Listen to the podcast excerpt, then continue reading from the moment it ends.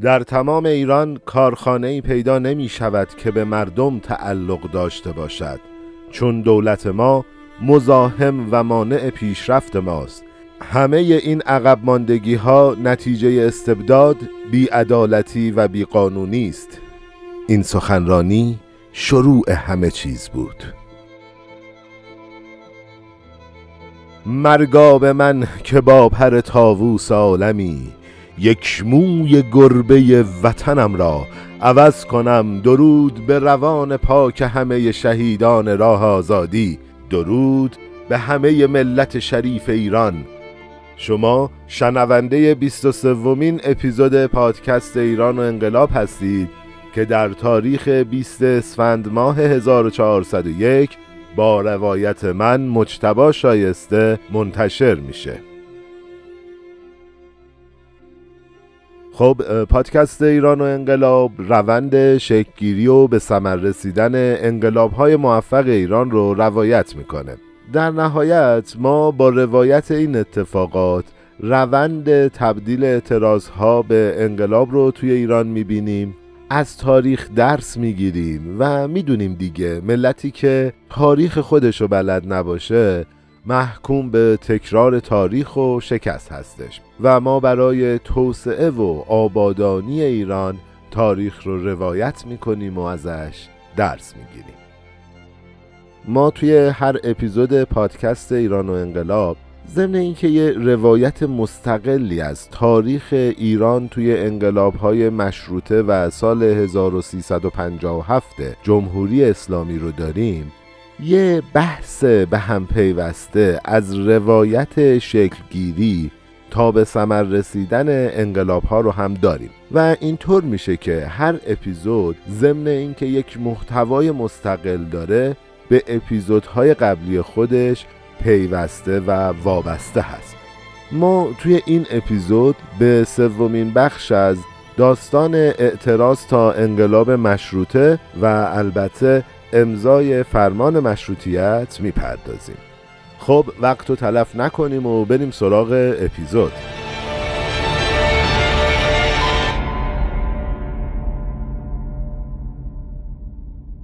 خب اگه از اول همراه ما بوده باشید می‌دونید که ما اول اومدیم شرایط سیاسی، فرهنگی، اجتماعی و البته ژئوپلیتیکی ایران قبل از انقلاب مشروطه رو با هم بررسی کردیم.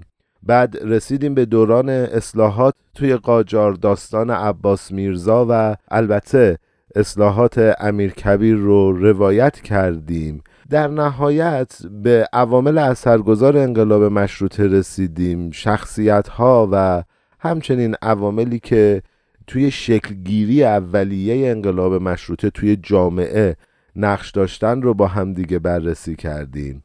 و بعدش رسیدیم به گروه های اثرگذار توی شکلگیری انقلاب مشروطه. و همچنین داستان اعتراض هایی رو که در نهایت منجر شد به امضای فرمان مشروطیت رو با هم شنیدیم. اما توی اپیزود قبلی تونستیم که معرفی گروه های تاثیرگذار انقلاب مشروطه رو تموم کنیم. داستان دومین موج اعتراضات که با فلک کردن تجار شروع شد و البته با تحسن پیروزمندانه مردم تموم شد را هم تعریف کردیم. حالا باید بریم سراغ آخرین بخش از سگانه اعتراضات که در نهایت منجر به موفقیت انقلاب میشه رو با همدیگه مرور کنیم. اما آخرین مرحله اعتراضات چجوری شکل گرفت؟ سومین مرحله اعتراضات توی محرم 1285 اتفاق افتاد.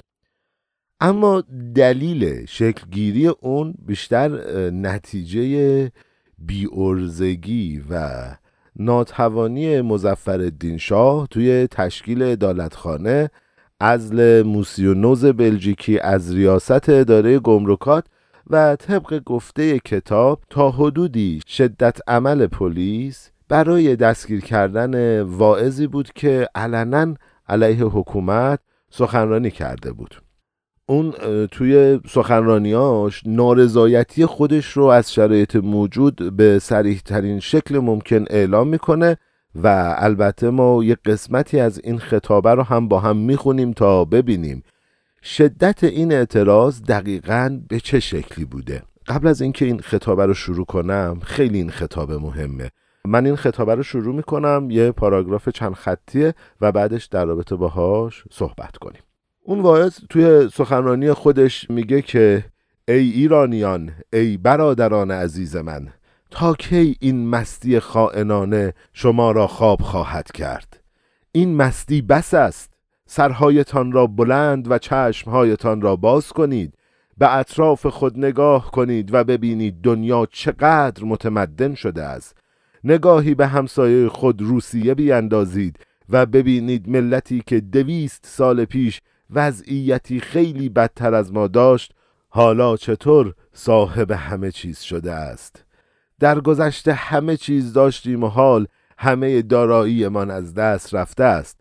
در گذشته دیگران به ما به چشم ملتی بزرگ نگاه می کردن و اکنون به چنان جایگاه پستی افتاده ایم که همسایگان شمالی و جنوبی کشور ما را ثروت شخصی خودشان می‌دانند و هر وقت که بخواهند آن را بین خودشان تقسیم می کنند.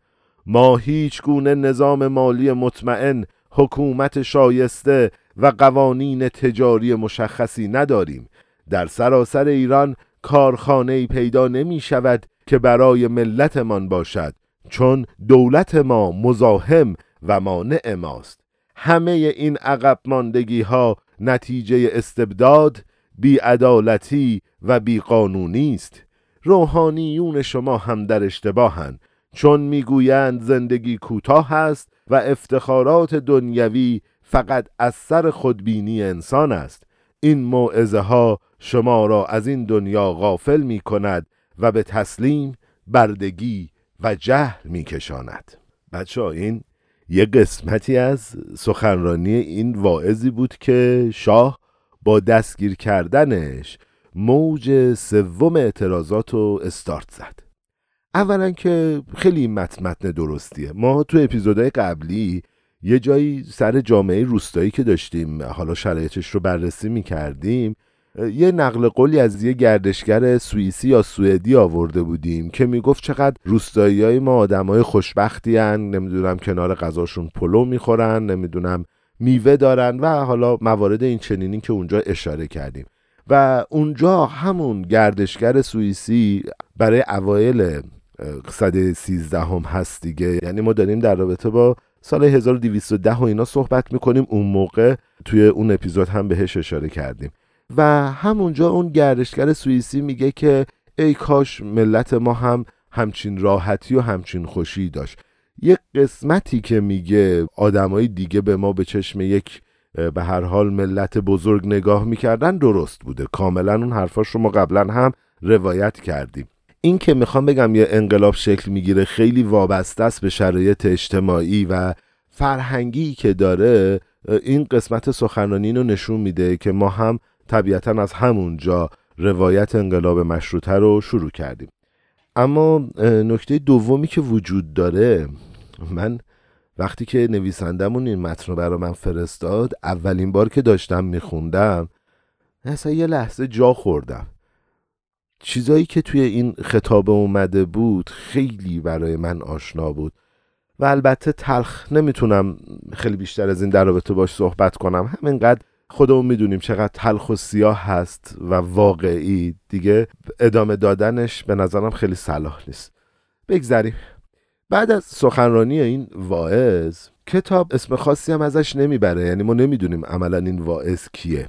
اجتماعات مخفی میاد اطلاعیه های شدید و لحنی رو بر ضد حکومت پخش می‌کنه. یه جمعی از طلاب عصبانی هم توی مقر پلیس جمع میشن و احتمالا یه سری شعارم میدن این طلاب. در نتیجه پلیس طبق معمول و تیپیکالی ایران به مردم حمله می‌کنه و توی تیراندازی ماموران امنیتی یه طلبه تظاهر کننده کشته میشه. این اتفاق سبب میشه که صبح روز بعدش هزاران طلبه مغازدار و البته اعضای اصناف مختلف که خیلی هاشون هم طبق رسوم کفن پوش شده بودن برای تشییع جنازه طلبه سید از بازار به سمت مسجد جامع راه بیفتن. اما نیروهای قزاق خاطرتونه دیگه. همون نیروهایی که محافظ شاه بودن. در واقع گارد سلطنتی به حساب میان. و مزدوران مزفردین شاه هم به حساب می اومدن برای معترضین کمین می‌ذارن و خلاصه به شکل گازنبوری حمله می‌کنن و و نتیجه این درگیری کوتاه. اما به شدت خونین 22 کشته و بیشتر از 100 نفر زخمی بود. ببینید اون موقع طبیعتا اینترنتی نبوده که حالا قطع بشه آمارها دقیق در نیاد و اصلا معلوم نباشه چند نفر کشته شدن یا مثلا چه اتفاقی بیفته و انقدر هم رسانه ها گسترده نبوده. اما سر آمار کشته ها دقیقا مثل همیشه اختلاف نظر هست. نازم الاسلام کرمانی معتقده که توی اون درگیری 150 نفر کشته شده بودن. و کتاب میگه که این جوی خونبار دربار رو از ملت جدا کرد و از اون به بعد بعضی از علما به شکل آشکار حکومت و شخص شاه رو با یزید ابن معاویه مقایسه می‌کردن خب نظر مخالفان نسبت به این قضیه چی بود؟ مخالفا با راه اندازی دوتا تظاهرات خیلی گسترده جواب این خشونت رو میدن آیت الله تباتبایی، بهبهانی و بقیه شخصیت های مطرح مذهبی البته حواسمون هست دیگه به غیر از امام جمعه منصوب دولت. همراه با خانواده همراهان و بستگان خودشون در کنار دو هزار طلبه به سمت قوم راه میافتند. تا جایی که کتاب تعریف می‌کنه حتی مجتهد کاملا محافظ کار اما محترمی مثل شیخ فضل الله نوری هم به اونها میپیونده و رهبرای مذهبی به شکل متفق القول اعلام می‌کنن که تا شاه به وعده های قبلی خودش عمل نکنه پایتخت بدون مرجع حل و فصل مسائل قضایی و حقوقی باقی میمونه. خب یعنی اگه بخوایم دو خطی این قضیه رو تعریف کنیم باید بگیم که در واقع این دفعه نوبت اعتصاب علمایی بود که سمت مردم بودن و ازشون یه بخاری بلند می‌شد. من موضوع محترم یه توضیح بدم. یه جایی ما توی متن الان گفتیم که مجتهد محترمی مثل فلانی. این محترم احتمالا توی زمان خودش بوده و ما قرار نیست جهتگیری بدیم و شخصیت یک نفر رو تطهیر کنیم یا شخصیت یک نفری رو حالا خراب کنیم. ما فقط داریم تاریخ رو روایت می‌کنیم. جلوتر. حالا اصلا شاید روایت کردیم کلا موضوع تاریخی نسبت به اون موضوعی که تو شرایط زمان بوده امکان داره تغییر کنه. اینو یه توضیح کوتاه بود توی پرانتز. بریم سراغ ادامه پادکست. اما در ادامه این قضیه که صرفا به علما هم محدود نمی‌شد دو نفر از تجار با نفوذ که یکیشون عضو گروه انجمن مخفی که ما تو اپیزود قبلی مفصل در رابطه با این انجمن صحبت کردیم به سفارت انگلیس توی قلحک میرن تا در مورد شرایط موجود با سفیر بریتانیا صحبت کنند. حالا ما تو ادامه داستان یه یادداشتی از سفیر انگلیس که به لندن ارسال شده بود رو تعریف می‌کنیم. سفیر میگه بعد از تیراندازی انگار که حکومت در آن روز پیروز شده بود. شهر به دست نیروهای نظامی افتاده و رهبران مردمی گریخته بودند. همچنین بازار نیز به تصرف سربازان درآمده و به نظر می رسید که هیچ راه گریزی نیست. در این اوضاع و احوال مردم ناگزیر به سنت قدیمی بسنشینی یا تحسن متوسل شده بودند زیرا همه راه های دیگر به رویشان بسته بود. خب بریم ببینیم اون دوتا تاجری که رفتن سفارت انگلیس دقیقا قرار بود چه کاری رو انجام بدن. تجار برای پرسیدن یه سوال به سفارت انگلیس رفته بودن. یه موسیقی گوش کنیم در ادامه بریم سراغ این داستان تجار و سفارت انگلیس.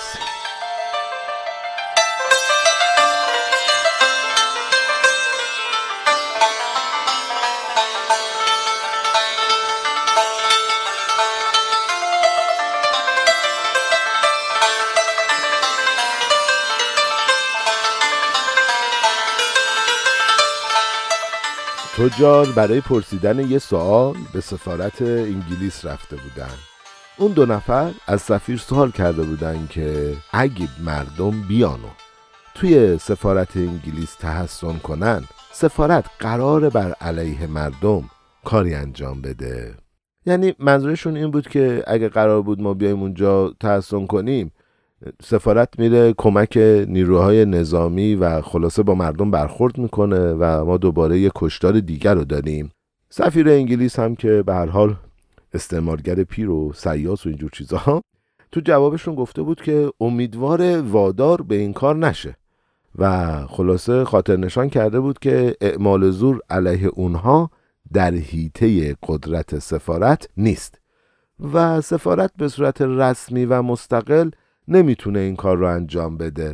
پس در نهایت اصر همون روز پنجاه تا تاجر و روحانی برای تحسن به سفارت انگلیس میان و کم کم جمعیتشون بیشتر میشه و توی یه مدت کوتاهی چارده هزار نفر توی باغ سفارت جمع شده بودن. خب اما شاید براتون یه سوال پیش بیاد که سازماندهی این جمعیت رو چه کسایی بر عهده داشتن؟ کتاب میگه سازماندهی این جمعیت رو که بیشتر از سنف و دسته بازاری ها بودن کمیته از بزرگان اصناف مختلف به عهده داشت و ظاهرا اونا توی کارشون هم حسابی وارد بودن. چون توی کتاب تاریخ مشروطه ایران احمد کسروی از زبان یکی از شاهدان عینی تعریف می‌کنه که بیشتر از 500 چادر توی محدوده سفارت مستقر شده بود و تمام اصناف اعم از پین دوز، گردو فروش و کاس بندزن که از سنفهای ضعیف به حساب می اومدن هم به اونجا اومده بودن. کاسه بندزن می‌دونید چیه دیگه؟ همونایی که کاسه چینی میشکست مردم میبردن اونجا بند می‌زدن دوباره ازش استفاده می‌کردن جوش می‌دادن یه جورایی کاسه ها رو. اون کمیته برای حفظ اموال و اساسیه سفارت هم قوانین زیادی گذاشته بود. تا حدی که توی گزارش سفارت اومده بود اگرچه گلهای باغ لگدمال شده بود و پوسته درختان پر از نوشته های مذهبی بود اما تقریبا هیچ خسارت دیگهی به سفارت وارد نشده بود. خب ما از قدیم عادت داشتیم که روی دیوارها یادداشت کنیم روی درختها یادداشت کنیم. توی میراث فرهنگیمون میریم رو دیوار یادگاری بنویسیم. این مثل اینکه از 200 300 سال پیش مرسوم بوده هنوزم ادامه داره. میریم رو دیوارا یادگاری می‌نویسیم شعار می‌نویسیم بگذریم. البته وظایف و کارهای کمیته صرفا به این بخش محدود نمی‌شد و اونا وظیفه سازماندهی اعتراضات زنان بیرون از سفارت و تجمع دانش آموزان و دانشجویان دارالفنون و همچنین جمعآوری پول برای کارگران فقیری که نمی‌تونستن اعتراض رو ادامه بدن رو هم به عهده داشتن. فکر همه جا رو کردن اصلا. این نکته رو باید توجه داشته باشیم دیگه. برگزاری تجمعات و اعتراضات و تحسنات این شکلی کار به شدت سخت و پیچیده و زمانبریه. علاوه بر هزینه زیادی که داره نیاز به همراهی همه اصناف هم هست. طبیعتا اگه اعتصابات زمان زیادی باقی میموند خیلی از سنف ها بخش مهم و زیادی از درآمدشون رو از دست داده بودن. خب این یه فشاری داره و یه نارضایتی به وجود میاره و یه سری از اصناف اصلا تو جریان این اوضاع نبودن. و اصلا نمی‌دونستن برای چی باید اعتصاب کنن. خیلی هم براشون اصلا اهمیت نداشت که داره چه اتفاقی توی کشور میفته در نهایت باعث میشه که کمیته به خاطر بروز یه سری نارضایتی ها و البته بنا به توصیه اعضایی که تحصیلات جدید داشتن فکر ادالتخانه رو کنار بگذارن و خواستار تأسیس شورای ملی شدن.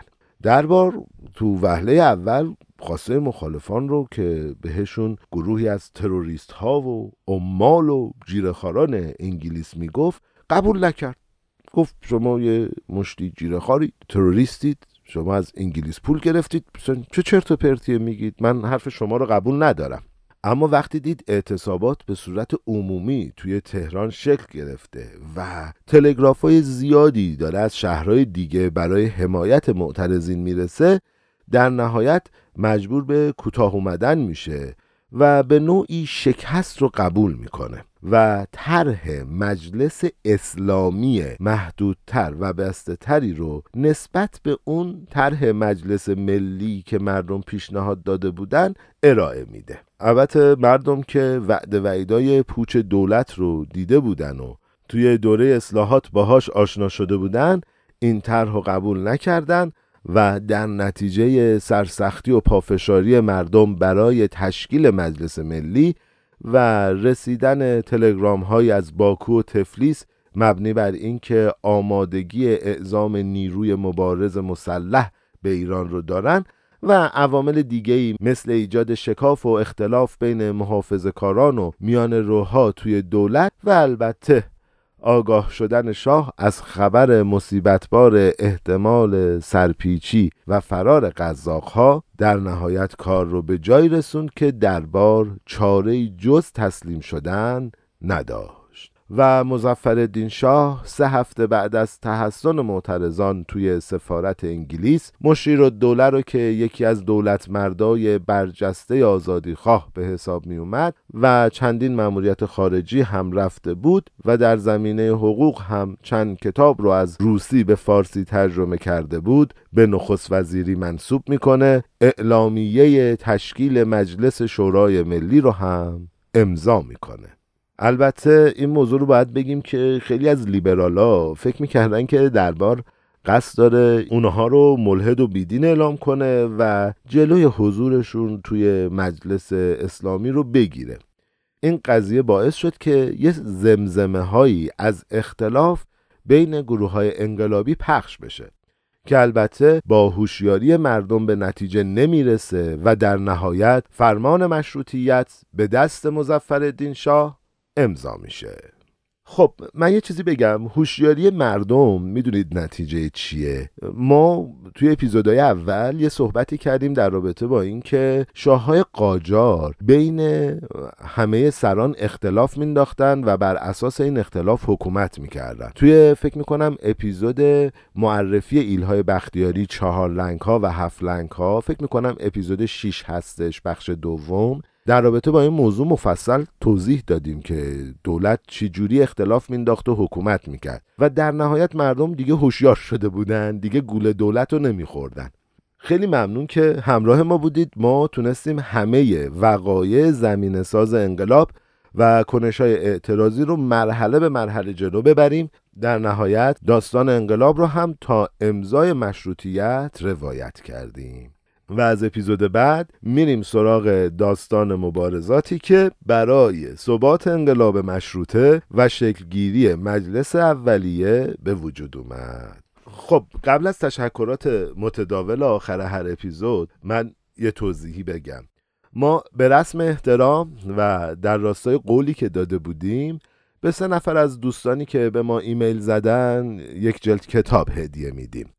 اولا واقعا بزاعت ما همین قدره و واقعا دلمون می‌خواست که به همه اون کسایی که ایمیل زده بودن یه جلد کتاب رو هدیه بدیم. واقعیتش اینه که هزینه نگهداری سرور سایت تولید و بروزرسانی محتوا و چیزهای دیگه با رشد پادکست هی داره بیشتر میشه. و من شخصا شرمنده همه اون عزیزانی شدم که ایمیل زدند و ما نتونستیم بهشون کتابی هدیه بدیم. ولی واقعا امیدوارم که دفعه بعدی بتونیم به همه کسایی که به ما ایمیل می‌زنن کتاب بدیم. در نهایت سرکار خانم آزاده آقایی جناب آقای حسن گل محمدزاده و سرکار خانم نرگس وشایی از ما کتاب رو هدیه می‌گیرن. ما توی این هفته کتاب رو برای شما ارسال می‌کنیم و امیدواریم که سر تایم کتاب به شما برسه و توی عید بتونید مطالعه کنید. خب ممنونم ازتون که ما رو حمایت می‌کنید و به دوستاتون پادکست ما رو معرفی می‌کنید. من بارها توضیح دادم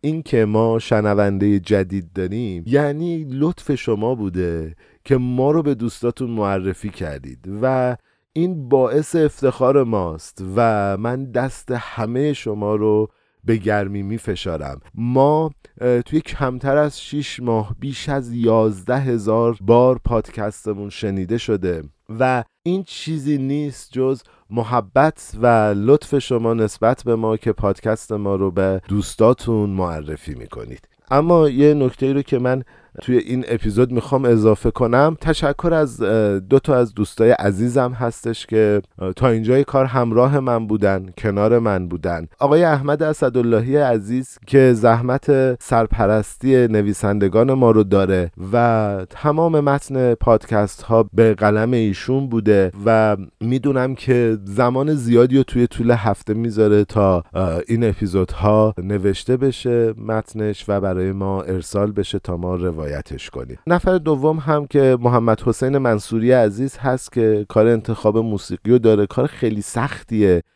شنیدن موسیقی های زیاد شنیدن محتوا پیدا کردن موسیقی بر اساس اون محتوا.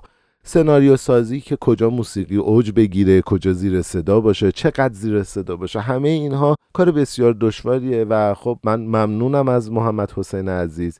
و البته دوستایی که توی گروه هنری هیواد کنار من هستن توی میکس و edit کمک من می‌کنن تا این پادکست منتشر بشه و شما شنونده ما باشید. ما امیدواریم که کیفیت پادکستمون روز به روز بهتر شده باشه و شما از اون لذت ببرید. پس حتما به ما feedback اتون رو بگید. توی Castbox توی کانال پادکست ایران و انقلاب اونجا می‌تونید برای ما کامنت بذارید. توی تلگرام توی توییتر با ادسان ایران و انقلاب با کیو می‌تونید به ما پیام بدید. آدرس ایمیلمون هست رپداکو ادسان جیمیل دات کام یا ایران و انقلاب با کیو ادسان سی دات آر. اونجا هم می‌تونید به ما ایمیل بزنید و فیدبک هاتون رو بدید و همچنان ما رو حمایت کنید. برای توسعه عمران و آبادی میهنم ایران خدا نور خدا پایان این شب سیاه و سوت و کوره ایران خورشیدی تابان